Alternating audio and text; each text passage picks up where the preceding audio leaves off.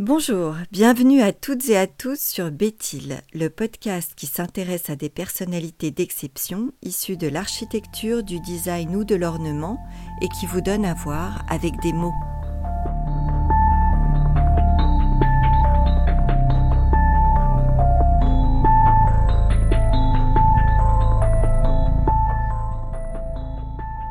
Cette première de Béthil est consacrée à Giovanni Ponti, designer et architecte milanais dont l'œuvre a marqué le paysage italien et international dans les domaines de l'architecture, du design et de l'ornement.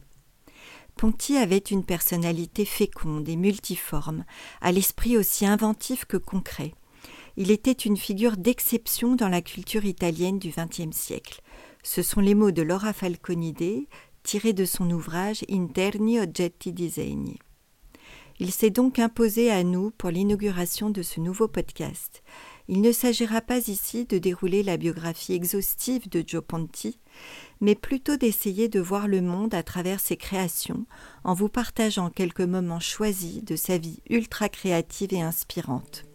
J'ouvre donc avec vous le grand livre de Ponti pour vous en lire une histoire.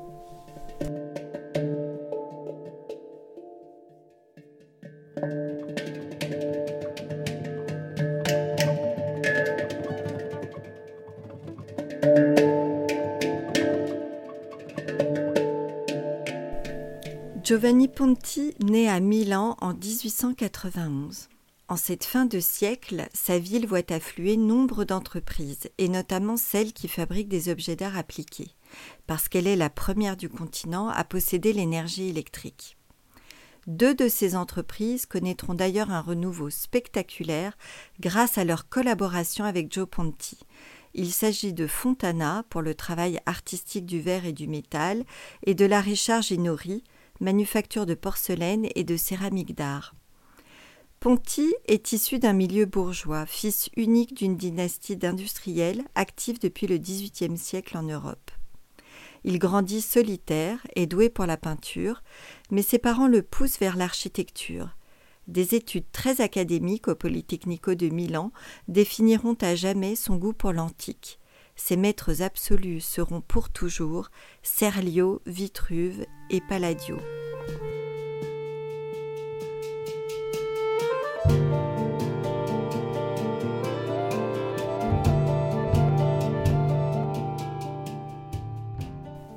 Le Milan des années 20 est marqué par le style néoclassique, appelé aussi Novecento, qui défend un retour à la tradition et aux valeurs.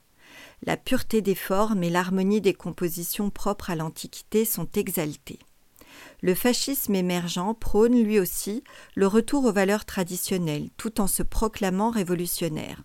Cette ambivalence des débuts de l'idéologie fasciste donnera naissance au courant architectural d'irrationaliste, lequel se retrouvera vite aux avant-gardes européennes. Il connaîtra son apogée en 1933. Au même moment, le futurisme qui s'inspire de l'Allemagne et du Corbusier clame haut et fort le rejet de la tradition pour un monde plus moderne et urbain, caractérisé par les machines et la vitesse. Ponty émerge donc professionnellement à une époque partagée entre deux conceptions très différentes de la modernité. Sans renier son goût pour l'Antiquité, il reste à l'écoute des pulsations de son époque. Sa grande sensibilité, son ouverture et son indépendance d'esprit, ainsi que sa générosité, sa culture et sa curiosité, feront de lui un communicateur hors pair et un médiateur entre modernistes et traditionnalistes.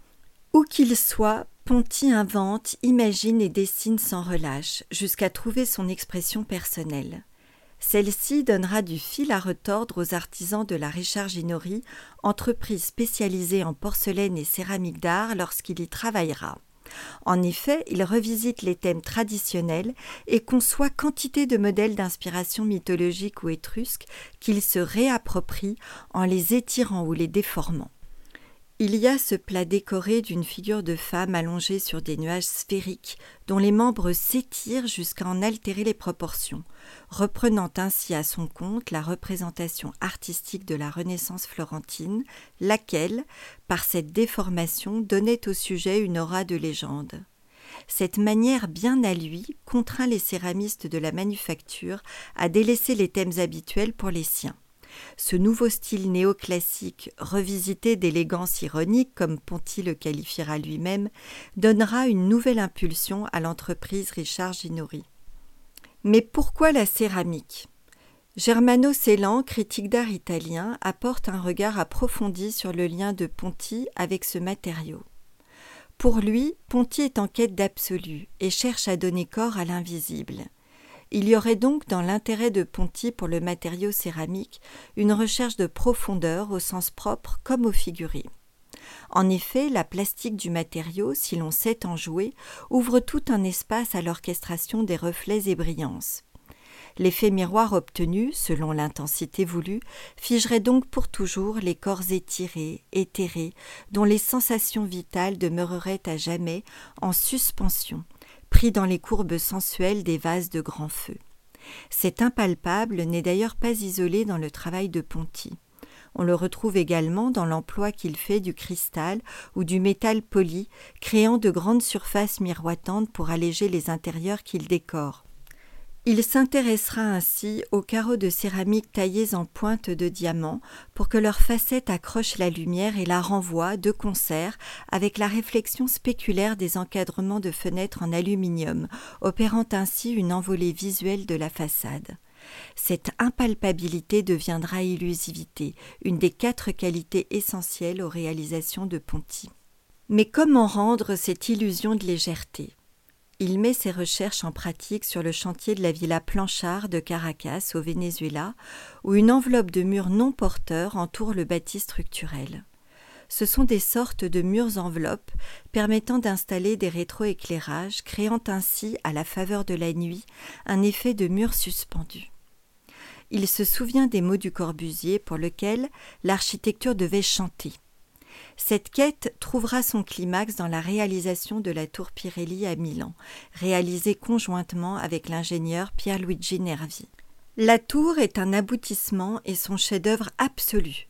Ponty avait une autre obsession. Outre l'impalpabilité ou l'illusivité, il était à la recherche de la forma finita, la forme parfaite. Pour la petite histoire, cette recherche obsessionnelle de la forme parfaite et absolue lui vient après la guerre. En effet, un bâtiment qu'il avait conçu subit des bombardements suite auxquels l'immeuble endommagé est rehaussé d'un étage lors de sa restauration et donc transformé. C'est pour que cela ne se reproduise plus que Ponty s'attelle à la recherche d'une forme non modifiable. Il jette son dévolu sur le cristal et dira, je le cite, La véritable architecture est un cristal, elle est un cube, un parallélépipède, une pyramide, un obélisque, une tour. Des formes fermées et définitives. L'architecture commence et finit, l'architecture demeure. Le cristal de Ponty est devenu un gratte-ciel. Il a conçu sa tour comme une sculpture, en élaguant progressivement la matière. Elle est une synthèse des recherches de toute sa vie. La tour Pirelli est un symbole de pureté formelle. Elle répond à la notion d'étirement qu'il avait d'abord appliquée à la céramique. Elle est également illusivité, car sa forme amincit s'étire au-delà des nuages et sa blancheur favorise son miroitement dans le soleil, renforçant la sensation voulue de légèreté infinie malgré ses trente mille mètres cubes de béton. Cet accent métaphysique que représente la tour Pirelli n'est pas le seul acte de transcendance que Ponty aura formalisé dans sa très longue carrière.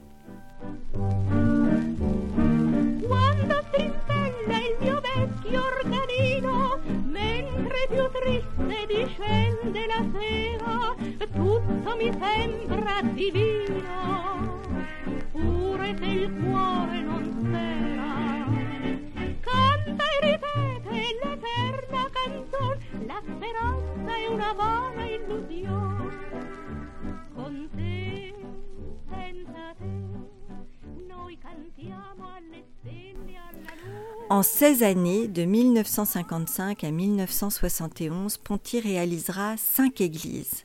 L'église San Luca Evangelista, le couvent des Carmélites, l'église San Francesco al Foponino, la chapelle Santa Maria Annunciata, tout ça à Milan, et la cathédrale Gran Madre di Dio à Taranto. Toutes les églises de Ponty laissent apparaître le matériau de construction en ciment brut. L'architecte veut donner à voir de la spontanéité autant que de la vérité. On ne camoufle rien, donc pas de finition décorative. Sa démarche se veut fidèle à la raison même de l'émergence du bâtiment religieux, transparence et authenticité. Plusieurs de ces églises recevront une couverture en façade de carreaux céramiques taillés en pointe de diamant afin de renforcer l'immatérialité divine et poétique du bâtiment. L'occasion aussi de jouer de l'illusivité si chère à Ponty. La cathédrale de Taranto est au bord de la mer. Il la drapera donc d'une immense voile de béton. Avec la réalisation de cette cathédrale, Ponty, pour qui l'œuvre d'art est une prière, dira avoir matérialisé une pensée religieuse. Pour lui, l'accident, l'instinct, le virtuose et la banalité n'existent pas, et chacune de ces réalisations, à l'instar des cathédrales gothiques, a une clé de lecture intime et secrète. Cette pensée, intime, secrète et religieuse, est entière dans cette voile blanche de béton dont il part sa cathédrale de Taranto. Elle évoque pour lui une séquence rythmique de fenêtres ouvertes sur le ciel. Il avait la conviction profonde qu'une architecture réussie a le pouvoir d'améliorer la vie des gens et que la culture avait un rôle tout aussi important sur la société.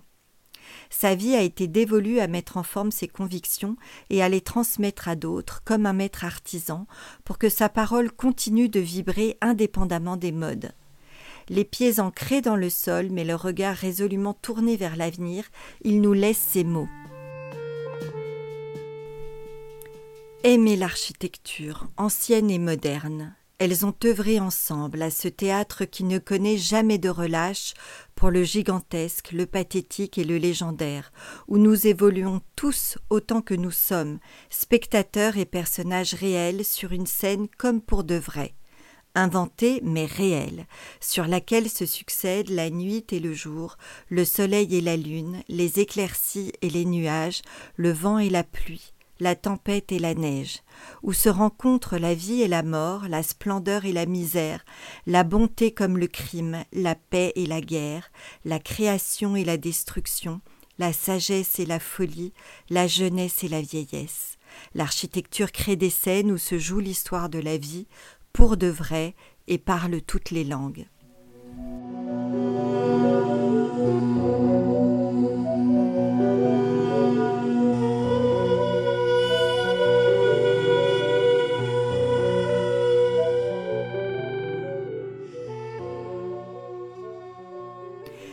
Nous espérons que ce podcast vous donnera envie d'en savoir plus sur cet artiste génial dont nous n'avons pu aborder tout le travail ici, tant son œuvre est prolifique.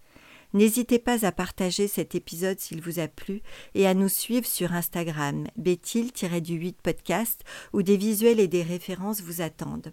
À très vite pour d'autres histoires inspirantes et créatives.